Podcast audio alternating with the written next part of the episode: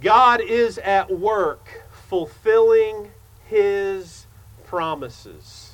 That's the first point of our sermon this morning that God is at work fulfilling his promises. And that's the context for what we've just heard in Exodus chapter 1. God had made that promise to Abram that through him he would bless the earth, that his descendants would be many, and they would become a blessing to the earth. And we've been waiting. The point of this reading in Exodus, from the point of that promise to Genesis 12, is hundreds of years. Now, I want you to think about that for a moment. That, you know, God's made a promise that He's going to bless us, He's going to be our God, we're going to be His people, and we're wandering, and we're homeless, and this just doesn't seem so great. And yet, everything all along was going perfectly according to God's good plan according to his timing and according to his will. The truth is, there's a principle at work here that seems to prove itself throughout life and spiritual life, and it's this suffering always precedes glory. Suffering always precedes glory. Now, just think of that practically. You know that in birth, Mothers know this from birth.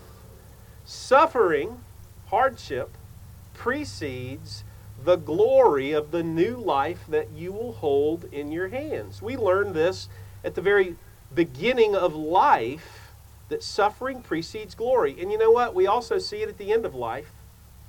Some of you have been with loved ones and seen loved ones suffer in their last days. And it is hard to see. It is sad to see, but you know what Christians believe? Suffering precedes glory. It's true across the board. My Erskine students know that exams always come right before Christmas break and right before summer break. Suffering precedes glory. We live through hard seasons and then comes glory. And if you just think about life and your own patterns and rhythms, you will see that this, this is true. Hardship precedes glory. And Israel is living through this in the hardest of ways hundreds of years of waiting to begin to see God at work, to see the fulfillment of his promises. But that passage in chapter 1 of Exodus tells us they've become numerous They've become many, and it took hundreds of years for this to come to fruition. But this is all a part of God's promise, it's a part of His plan, and it's perfect. All things are going according to plan, even when it doesn't feel like it. And this is where some of you could come up and preach your own sermon. You could say, Pastor Paul, I got a story to tell. I lived through things that were horrible. And once on the other side of them, I can now see that God was perfectly at work accomplishing his purposes, and they were good. It just didn't feel like it as we awaited it. Some of you are in that season right now. You're not yet ready to preach that sermon.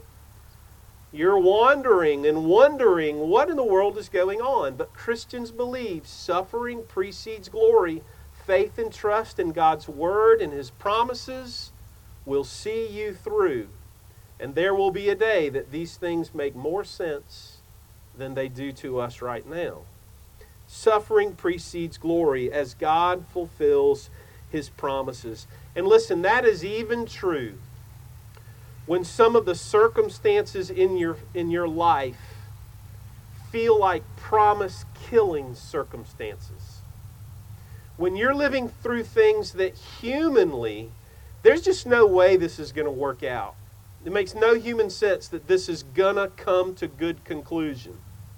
But there's an example given to us here in Exodus that you need to hear and chew on this week.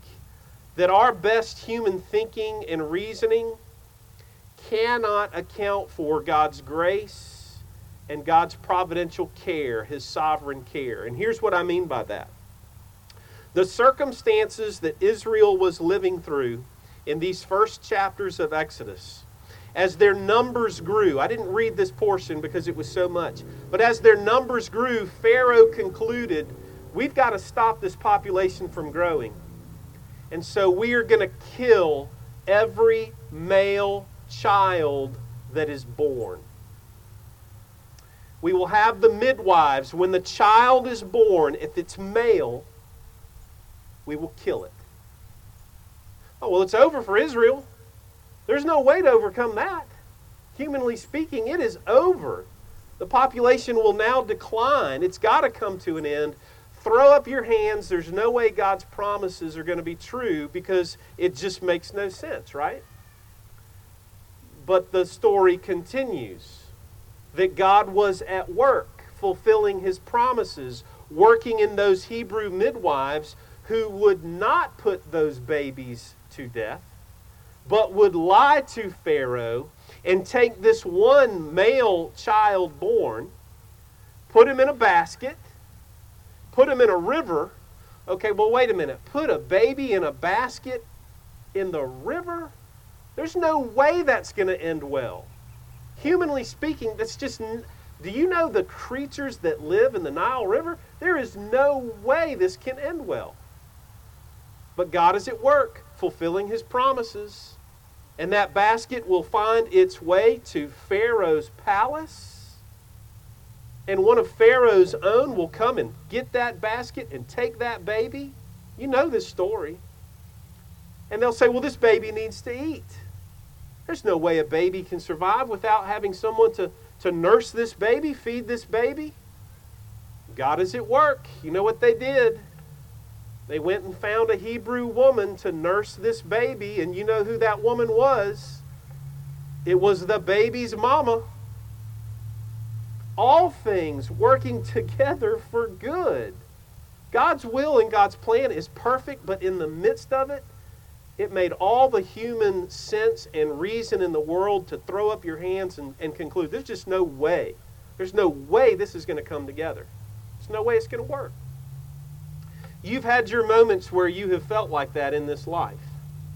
Or maybe you're in that moment now. I'm reminding you that God is at work fulfilling His purposes, His promises, His plan, and He's given us some episodes in history in a scrapbook to comfort you in the midst of your uncertainty. That you might cry out to the same living God and say, As you authored history before, would you so author my history for my good according to your perfect plan? That's how Christians pray. That's the only way we know how to pray in the midst of suffering and hardship. He can superintend every circumstance, as overwhelming as it may seem humanly, and He can use it for His good. Amen? Amen. I would say to you, pastorally, Stop being overwhelmed by your circumstances. Stop being so easily defeated by what, humanly speaking, seems like bad news. And I'm preaching to myself when I say that. We need to stop being overwhelmed by circumstances, stop being so easily defeated by, by bad news, and trust that God is at work and pray for him to fulfill his purposes, even through what just seems to be awfully bad news. Secondly, God is at work in this passage and now providing necessary leadership. God is at work providing leadership. Listen to Gen- uh, Exodus chapter 3, selections from chapter 3.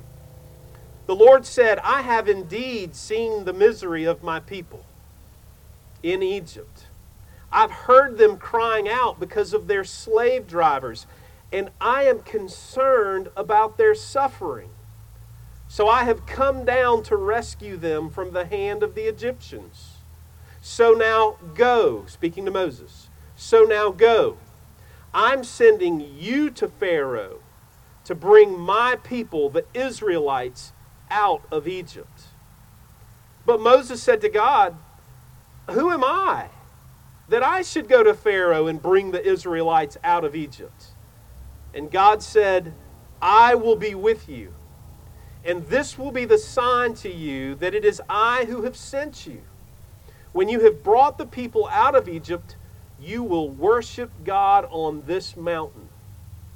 Moses said to God, Well, suppose I go to the Israelites and say to them, The God of your fathers has sent me to you, and they ask me, What is his name? Then what shall I tell them? God said to Moses, I am who I am.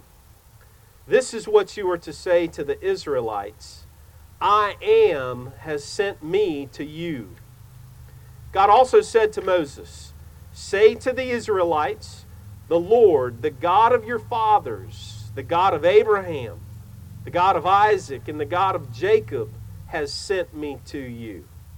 And this is my name forever, the name you shall call me from generation to generation. Go, assemble the elders of Israel, and say to them, The Lord, the God of your fathers, the God of Abraham, Isaac, and Jacob, he appeared to me and said, I have watched over you and have seen what has been done to you in Egypt, and I have promised to bring you up out of your misery in Egypt. That's a lot of words, but there's a beautiful message there for us to hear.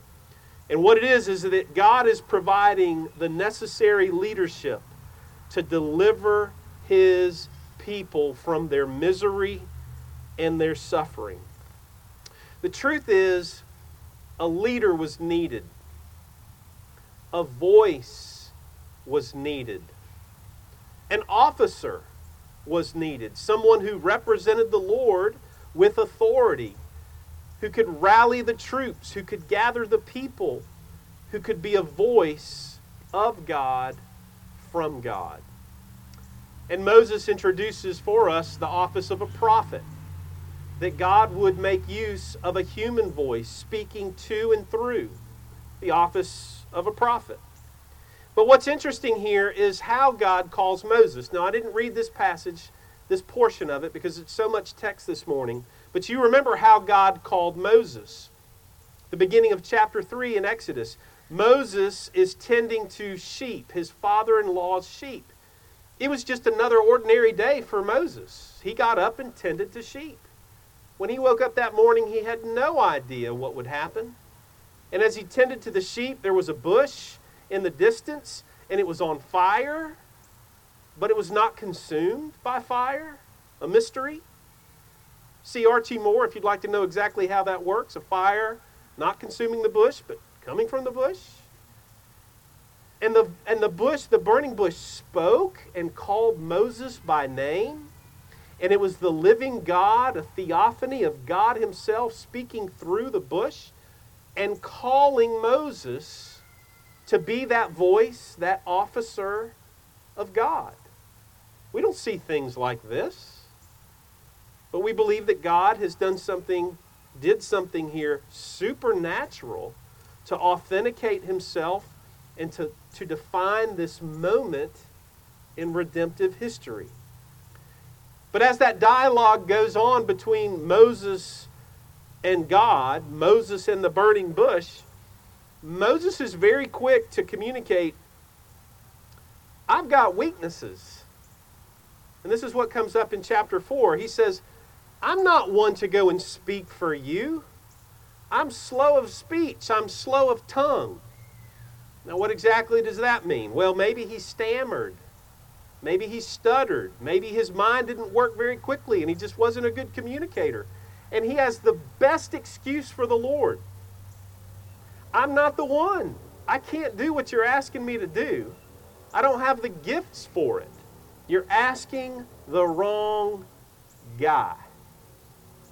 It's just interesting to me that when the Lord needed a voice, he went to the one who apparently he knew didn't have the voice, humanly speaking, to get it done. And there's a reason for this that the Lord would show himself to be the voice, that the Lord would show that his strength is made perfect in weakness which of course we're told in the New Testament. In 2 Corinthians chapter 12, verse 9, we're told, My grace is sufficient. My power is made perfect in weakness. So, what we're saying here, folks, is that Moses is eligible to fill this role because he's weak for the job and he knows it. That makes him the perfect candidate to be an instrument in the hands of the living God. And the Lord still does that.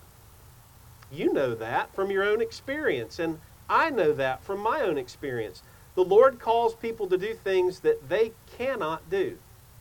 Why? We're told again in the New Testament. So that no one may boast before him. God takes the weak and makes them strong. God takes the insignificant and uses them for significance. It's the nature of our God. It's the up down upside down nature of his kingdom where he'll take something that is incapable and make it capable, glorifying himself and proving himself through that work. And so this is what he does for Moses. He says, "I know you're weak. But I'm going to give you something. And you take this with you wherever you go. You take it to Pharaoh. You take it to my people. And what was it that he gave him? Well, he gave him a couple of things. But the first thing that he gave him was his name. Not Moses' name, God's name. And he gives Moses this little phrase, this little word, which is translated in the NIV that I read I am. I am. Now, this is where the word, the proper name of God, Yahweh or Yahweh, comes from. And if you're familiar with the King James Version, out of an abundance of fear, an overabundance of fear of saying the name of God, it's been translated as Jehovah, which may be more familiar sounding to you. Now, the translation of that little word, that name of God that he gave him, that here is I am, and he says of himself, I am who I am. Some Hebrew scholars will tell you that really, more literally, the reading of it is, I will be who I will be. What does that mean, and do you even care? Well, let me just give you the sum of it. When God says, I am who I am, or I will be who I will be, he is giving Moses the most beautiful and wonderful way to capture that in himself God gives a faithfulness, a trueness to all he's ever said and all he's ever done. To say, Who I am today, I will be tomorrow, and I was that person yesterday. In my name, you have faithfulness, you have fullness, you have truth in everything that I am. I sum it up this way. I think the nice summary of it is Yahweh is and always will be with his people and for his people. That covenant love, that fidelity that we've talked about a number of times and that we'll always talk about because it is how God has revealed himself. Hebrews chapter 13, verse 8 says the same thing in New Testament language. The same concept as this, where we're told Jesus Christ is the same yesterday, today, and forever. It's the same concept, it's the same notion that God is forever faithful. He always has been, He always will be. And the Lord said, Moses, take that to my people. Go tell them the one who has always known them, the one who has always loved them, the one who will always, always love them, sent you on his behalf. And so Moses is well equipped. He's well equipped with God's name, he's well equipped with God's covenant name to go and to do the hardest thing and the hardest things he would ever be asked to do. Thirdly and lastly, God is at work being the Lord who is the leader behind the leader. Let me say that again. The Lord proves himself to be the leader behind the leader. You've heard it said that behind every good man is a good woman. We know that's true. Here the Lord says I may call leaders and use leaders, but I'm the leader behind the leader. Listen to how that's true. Chapter 14, verses 13 through 16 and 21 through 30. This is the most significant redemptive event in the Old Testament.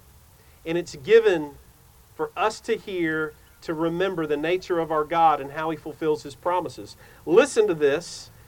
And remember that there are angry Egyptian warriors who are on chariots who are chasing the Israelites' tails.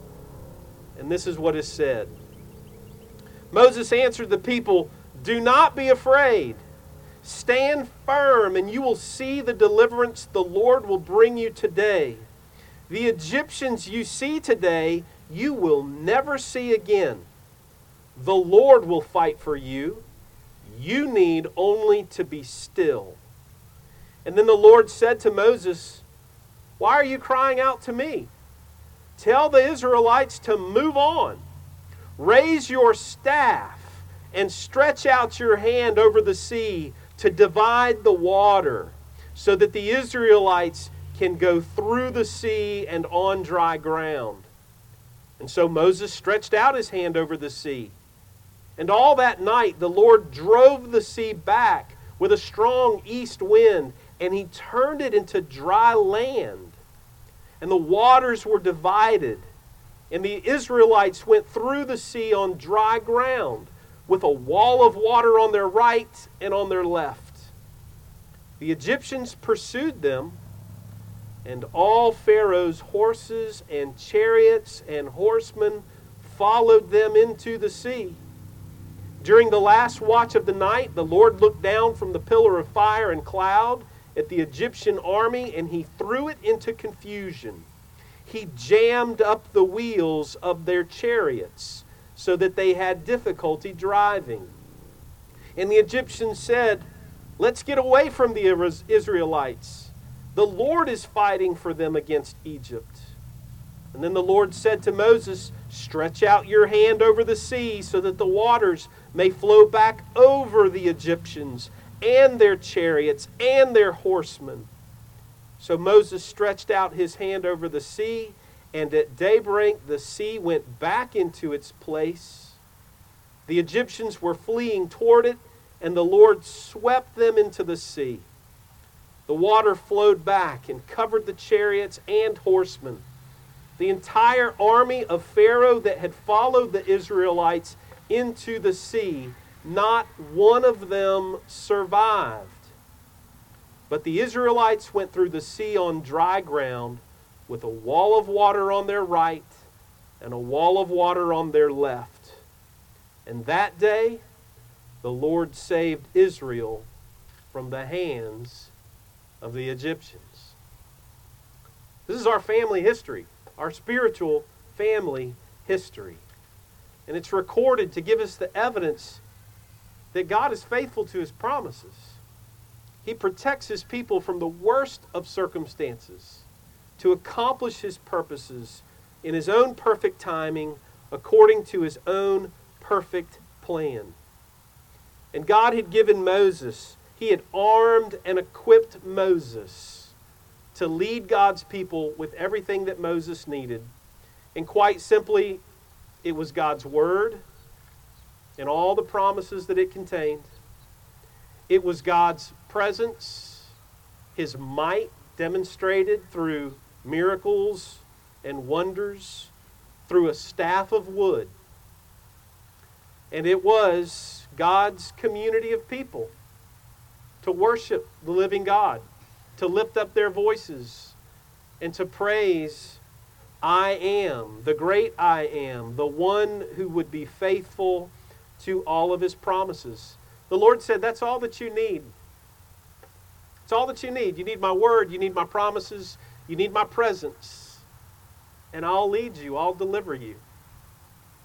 This is how God has always worked in the life of his people, or what we would call the church. He gives them his word, his promises, and he gives us symbols of his presence. I want you to think about this for a moment. Years ago, I read something from Francis Schaeffer, regarding this staff of Moses, the staff that was so visible to the Israelites, to God's people. He would hold it up, and God would do mighty acts through this staff. But the staff was not to be worshiped. The staff represented the presence of God. And of that staff, that stick of wood, Francis Schaeffer wrote a little chapter in a little book titled, the chapter titled, For God So Used a Stick of Wood. I just want you to think about that for a minute. In this dramatic story we've just heard of God's deliverance, for God so used a stick of wood. The mighty acts of redemption and deliverance. For God so used a stick of wood. How much more is a man or a woman or a child created in the image of the living God? How much more can God do in this earth? For God so used a stick of wood and God can so use a church of individuals, of people, as agents of redemption and influence in this world and in this life. God can bring change, He can bring beauty and wonder into this world. For God so used a stick of wood, and how much more, according to His purposes, can He use a people? many people sprinkled throughout the earth to live faithfully for Him, to honor Him. God has been faithful to His promises. He has a plan, He's accomplishing His purposes. We just don't know the timing of it. We know the conclusion of it. We know what He has said is going to happen. But it can be hard wandering and waiting and wondering what He's doing why things are going the way that they are for the church or for individual Christians. But this morning, I want you to be reminded God is fulfilling His purposes, He's providing leadership. And ultimately, He's the leader behind the leaders. And that's our great, great comfort as a church, as a church family, as the church in the world. And this God who himself is our leader, what kind of leader is he? He's the kind of leader that proves himself faithful over and over again, even to the point of laying down his own life for what he calls his friends. In John chapter 15, verse 13, Jesus tells his disciples, Greater love has no one than this, but to lay down your life for one's friends. That's the kind of leader we have. He's not behind the scenes hiding, he's front and center on a cross, giving his life for his people. And this morning, as we conclude the sermon, we're going to prepare to come to the table together as a church family. We're going to sing an appropriate hymn that reminds us that it's the blood of Jesus that is our only hope. It's a fountain filled with blood, drawn from God's own veins. And it's that blood that washes us. It's that blood, it's that blood that's our only hope. And so let me remind you, I'm going to pray and then we're going to sing, but as we sing, that's the time for you as an individual or for households to find your way to a communion table.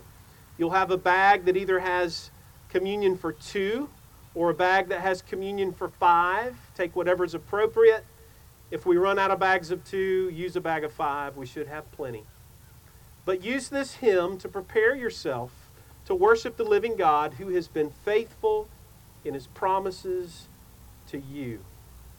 And then I'll come back up and we'll have the Lord's Supper together. Let's pray together. Lord, we're so grateful this morning to be reminded in history that you come to a people who are in misery and in suffering. And you come to deliver them. You come to lead them, providing all that's necessary for their good and for their deliverance. And Lord, we thank you that you do that for us. You may have called Moses through a bush, but called us through some different means. But most of us had and have all kinds of excuses for how you can't work or how maybe you don't know what you're doing. But Lord, we confess all that this morning is sin. We want to trust you more. We want to see and believe and know that you have always been fulfilling your promises for us. And so we bring those sins to you, we confess them to you, and we take body and blood this morning that was broken and spilt for us, and we turn from our sin and we trust the living God. And so, Lord, would you help us each to do that this morning? We ask and we pray together in Jesus' name. Amen.